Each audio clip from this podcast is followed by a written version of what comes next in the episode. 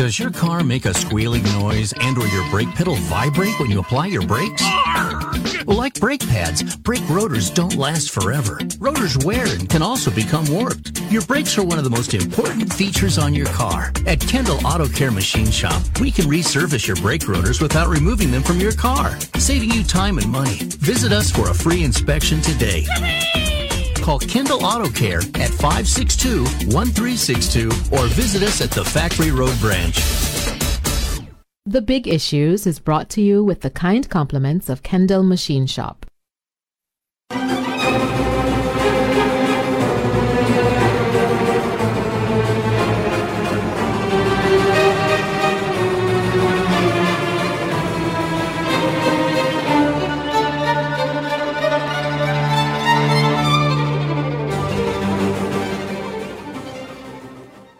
COVID 19 infections in Antigua and Barbuda are approaching 400 active cases.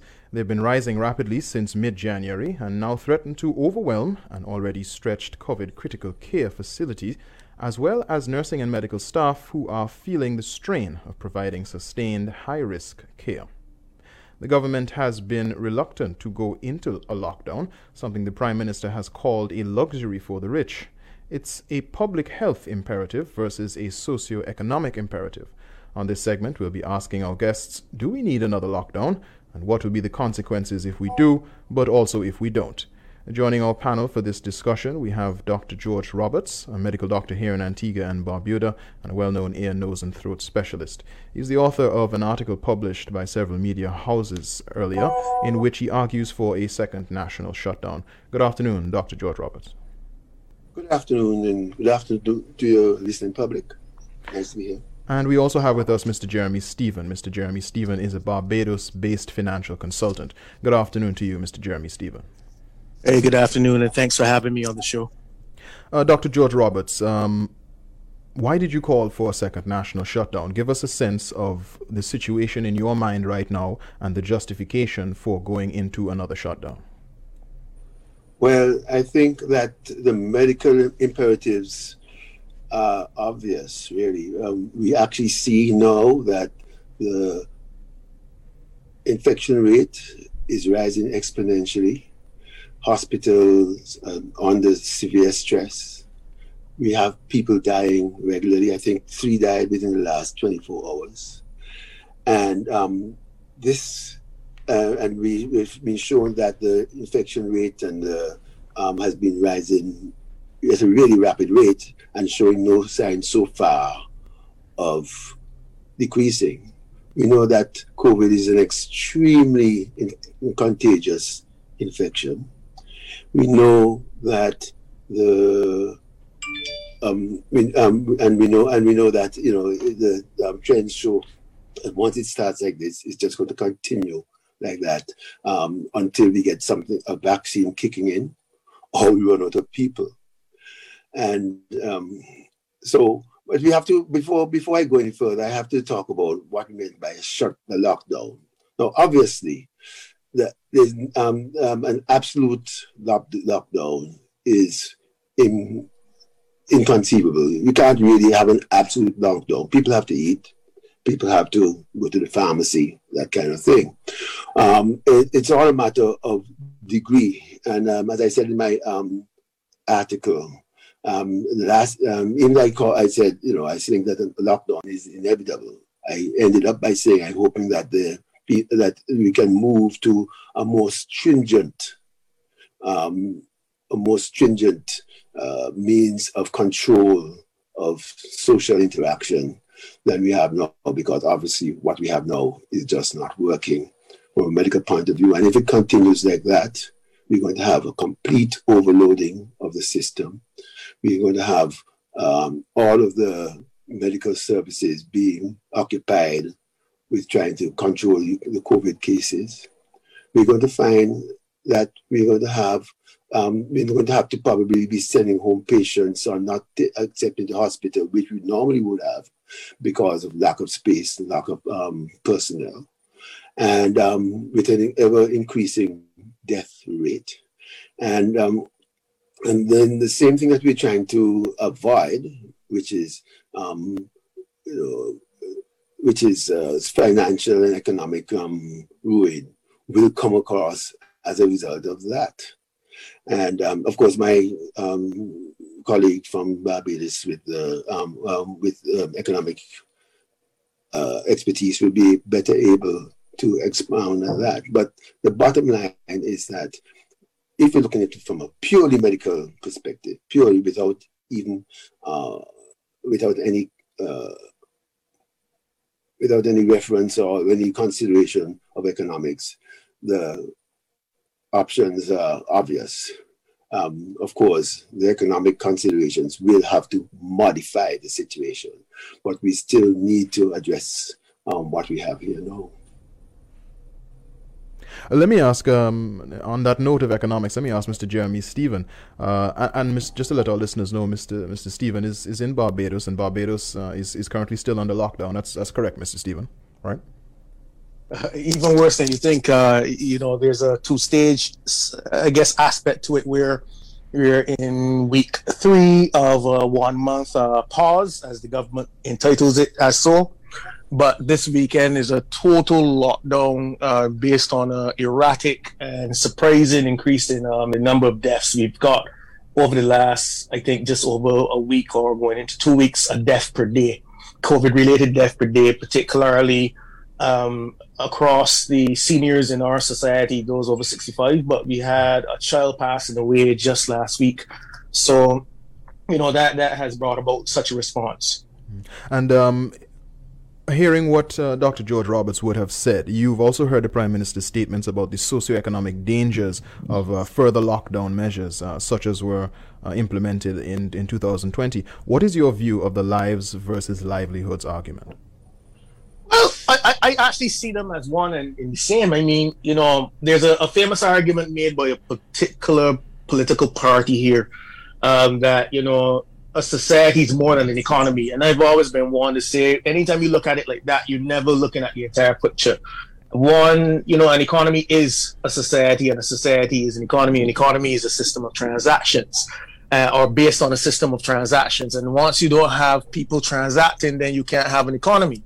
So, to put it in the aspect of a life versus livelihoods argument is, I will use this word a little freely, asinine in my in my view and, and this also pertains to uh, people arguing the same in my own country. So for me, a lockdown is necessary, but it is always about what are you trying to protect with the lockdown. It obviously closes off economic activity. It obviously means that it's going to be difficult for businesses to pay their bills since money is not transacting, which is the worst kind of word I could use as a as an economic person. But at the end of the day, um, particularly the case is will you have enough of a labor market or a healthy labor market when or if you decide not to lock down? You you can obviously have the case where you have a large number of absenteeism, which is obviously a major issue in the Caribbean to begin with, as a result of, of any sickness. And even if you don't lock down, if persons are forced to stay at home and you don't have the uh, technological infrastructure to allow them to work from home. And is such the case in Barbados, where most jobs cannot be replicated from at home, and Antigua has a tourist-based uh, economy as well, and yes, services. I am I am afraid that you don't necessarily have the infrastructure to promote that just yet. And I'm not speaking just as an outsider, but as a person who has done work in Antigua before. Mm-hmm. So you know, it, it, for me, is one and the same, and is a case of whether you want to deal with the virus now you you lose no a little bit no in order to gain something down the road. So a, a, great example is Barbados over the winter season, and I pretty much was very vocal about the relaxation of the quarantine period. Like if you if you can deal with your quarantines, you don't have to worry about this life versus livelihood argument long term. In the initial periods, yes, tourists might want to eschew coming to Barbados, as was the case, and many of them ran up to Antigua. I'm also a pilot and I had to do a drop in Antigua um, just before New Year's, and the amount of private jets I saw there, I, I was I, I smirked to myself. I was like, well, seems like people wanted an easy ride. Now, all all that is to say that um you know we pretty much relaxed the rules. People were allowed to leave quarantine within three days, and even then, the policing of quarantine outside of um, Harrison Point if you were ill or certain hotels was very lapsed. And it just so happens that a lot of um, tourists ended up breaking the rules. There were lots of parties, New Year's parties, that ended up creating a lot of clusters. And whereas you didn't make as much money before because many people weren't coming because you had um, those health and safety protocols in, you pretty much ended up with a situation where there's the British variant of the virus on island. And we know how highly contagious and uh, devastating that can be and now you you pretty much lost the first two months of the year as a result of not having tighter controls in the beginning. So the best you could do is just arrest the economy for a time. And the government here, although I don't particularly believe these numbers, uh, states that the lockdown is going to cost the country 150 million. I look at that. If I'm to take that number at surface value and say, well, look, let's imagine now throughout the year we relax protocols once again. People begin to creep back in. Bajans leave and go and shop in Miami and come back with the South African variant, which is known to be in the United States. Like, how much money do you lose based on absenteeism and a drop in overall productivity throughout the year? Mm-hmm. And in theory, it's more than that 150 million. Let me ask. Right? Um, it, let me ask Dr. Sorry. George Roberts. No problem. Let me ask Dr. George Roberts um, on the issue of uh, the effect, the economic effect uh, later on uh, if you are remaining open, if the, the, the, the spread of COVID 19 uh, becomes worse and worse, that that in itself has an economic effect um, on your economy, even if you are actually open. Uh, what do you say to that, Dr. George Roberts? I think it's obvious. Um, and the thing about it is this we're not only talking about the effects of COVID, but we're also talking about the fact that with the health services being occupied almost completely by COVID, things like strokes, heart attacks, whatever will just not be able to be serviced in a prompt or efficient manner. manner. And so therefore is what I um, we get what I wrote in another article at another time, the contra co effect of COVID, in that because of the fact that everybody is having to deal with the COVID, you get now a rise in other diseases and other problems and illnesses because of the fact that you don't have the manpower and the um, and and the and, and the um, facilities to look after these problems. And then um, if someone is sick, obviously they can't produce. And if you're going to have to be using all your resources to try to maintain health and life in um, in the in the people in the ever increasing numbers of people then you know you have to look at this um, as um, you have to factor all these things into the equation.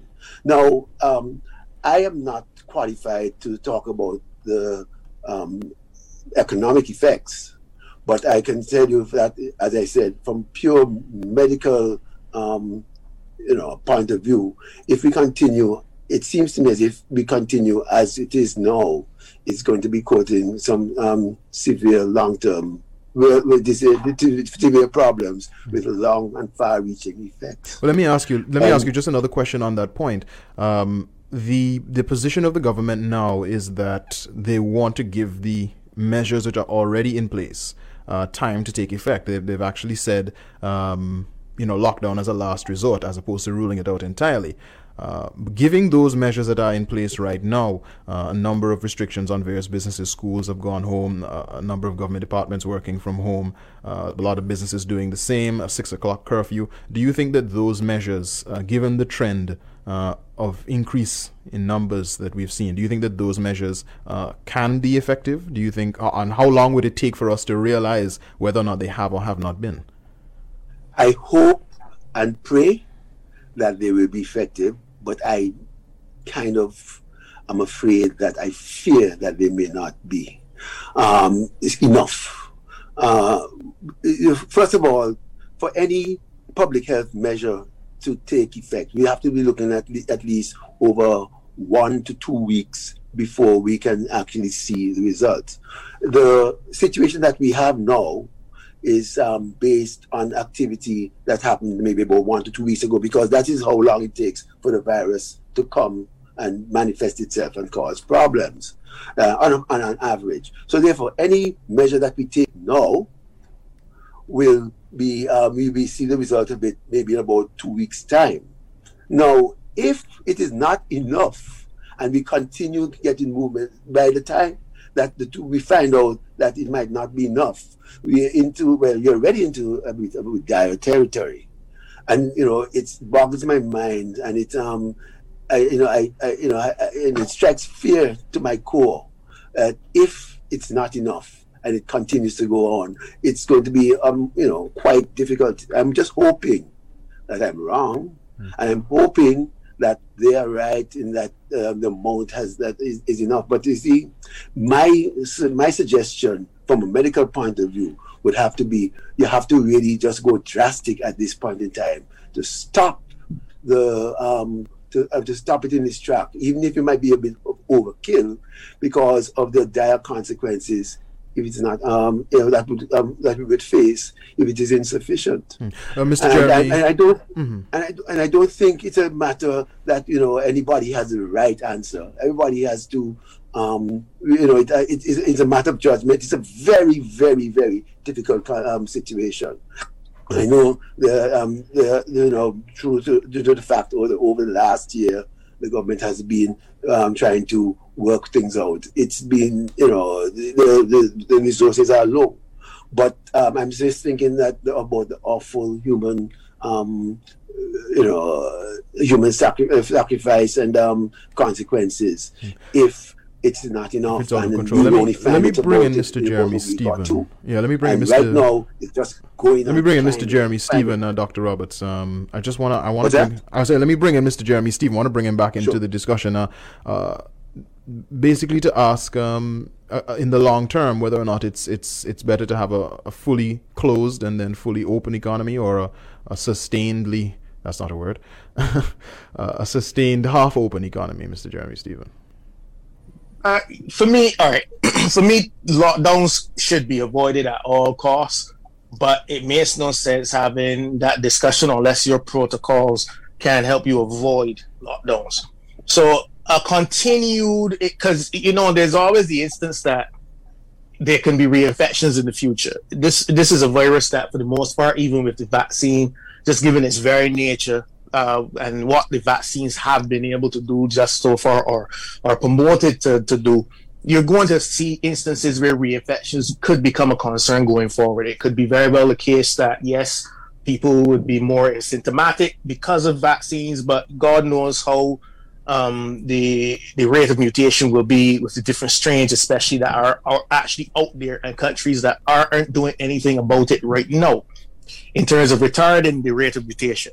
So um, for me going forward, there's there's the discussion about whether you will have protocols in place that protect your people long term. That is, even if it if it retards the initial flow of tourists back to your country, because I am speaking about tourism based countries, mine and yours or if it's a case where you're going to require vaccinated persons to come here, or you're going to continue for the long term, requiring some bit of quarantine or monitoring persons on the ground. If it seems like a, sur- a state of surveillance that may scare away people, that's another concern. But the trade off would be, you know, that you could expect, at least in the near term, for me, just looking at the little bit of medical knowledge that I have, very little compared to my colleague with respect to my own expertise in economics um, you know, the, the whole thinking is is that you've got to really monitor this thing over the next two to three years as global economies try to recover in this new normal. So I say that to say this. Effectively, it means that you want to avoid instances where you continue going into full lockdown. And, and things that would help with that, as is being promoted in Barbados, is obviously taking up um, vaccination. And there's an increase in, uh, I would say, logical in a sense, but an increasing worry about this the state of vaccines and particularly how quickly these vaccines have been propagated across the Eastern Caribbean.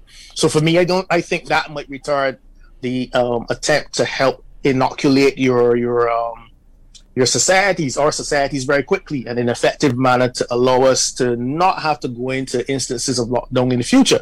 So like for me, it's a full prong approach, and what I would want to see Eastern Caribbean countries do is to try to avoid going back into lockdowns by being very strong on protocols and health and making sure that the health systems are very well supported and that people operate with the knowledge that this virus is going to be around for some time in many different forms, just like the flu. Okay, um, Dr. George Roberts, we are coming down um, to the to the end of this segment. Wanted to keep it short. Um, just, I, I, suppose, leave us with a final word. Uh, should we be in lockdown right now? Um, I, am pretty much guessing that your answer would be yes. No, um, uh, I'm not. It, it, all depends, as I said, on the definition of lockdown. What my thinking is that we need to really enforce and strengthen the um, the distancing protocols. Would you, would you um, support? But, um, a, would you support a, Would you support a general stay-at-home order like like was in place initially in um in in 2020, where uh, basically apart would, from essential workers, uh, everybody else was asked to stay home? Yeah, I, I would support um, that to some extent, and I would also say that um, the, the the silver lining here is that we've already started to have the vaccine in. And I think that once the vaccine kicks in, we'll be uh, much much better able to relax the situation. But right now, with the exponential exponential rise mm-hmm. in cases, we really need to um, make sure that we do all that we can. And, and, here we have to deal with a lot of personal responsibility in terms of the usual thing hand washing, mask wearing, personal distancing, not moving around as um, uh, unless it's necessary. But do, do you think that the do you think that the, do you think that the vaccine is, is, is, is playing a role in, in what what we might call the government's uh, gamble, if you will, that they're perhaps yeah, hoping I, that I, they could I vaccinate people fast enough? That. Yeah. I, I, think they're looking at that, and I, I would look to that as well because, as I said, it's not an easy situation. Do you think we can vaccinate and people so, fast enough to to alleviate the, the, the, the possibility of a unmanageable, out of control spread? Well, and um, uh, the, the, vaccination won't um, stop it immediately. But if we can get uh, a high uh, concentration of the vaccinations accepted and, and administered, I think that uh, we can be hoping that maybe like about four weeks after the vaccine, we should be able that that aspect should um, kick in. All right. Um, I, I, think that you know the good things about it is this now. Um, we uh, have the vaccine coming in. Um, we need to really um, emphasize to the people that um, they need to um, strictly follow the protocols, and if they, if we're not able to really get full cooperation, we just have to increase the restrictions uh, until we get to the desired level, and um, mm-hmm. and also the fact too, I think too that um, I think part of the reason why we're having these problems at this point in time is related to the fact that you know we're in the typical flu season. I'm sure I feel personally confident that by the time we reach about April, anyway, the um, the problem will settle down. But it, I'm just concerned about what can happen in the next few weeks. And those uh, are critical month, weeks. Um, if we continue at this traje- yeah. trajectory. All right, we're going to have to leave it there for this segment. I want to say thank you to Dr. George Roberts. He's a physician in Antigua. He joined us. And also to Mr. Jeremy Stephen. He's a financial consultant in Barbados. Uh, they're currently under lockdown trying to deal with COVID. Uh, thanks to both of you, gentlemen. Thank you. Thank you.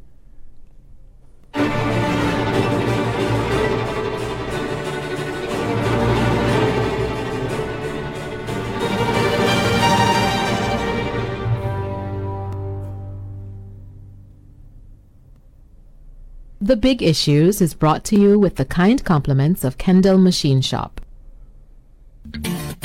Does your car make a squealing noise and or your brake pedal vibrate when you apply your brakes?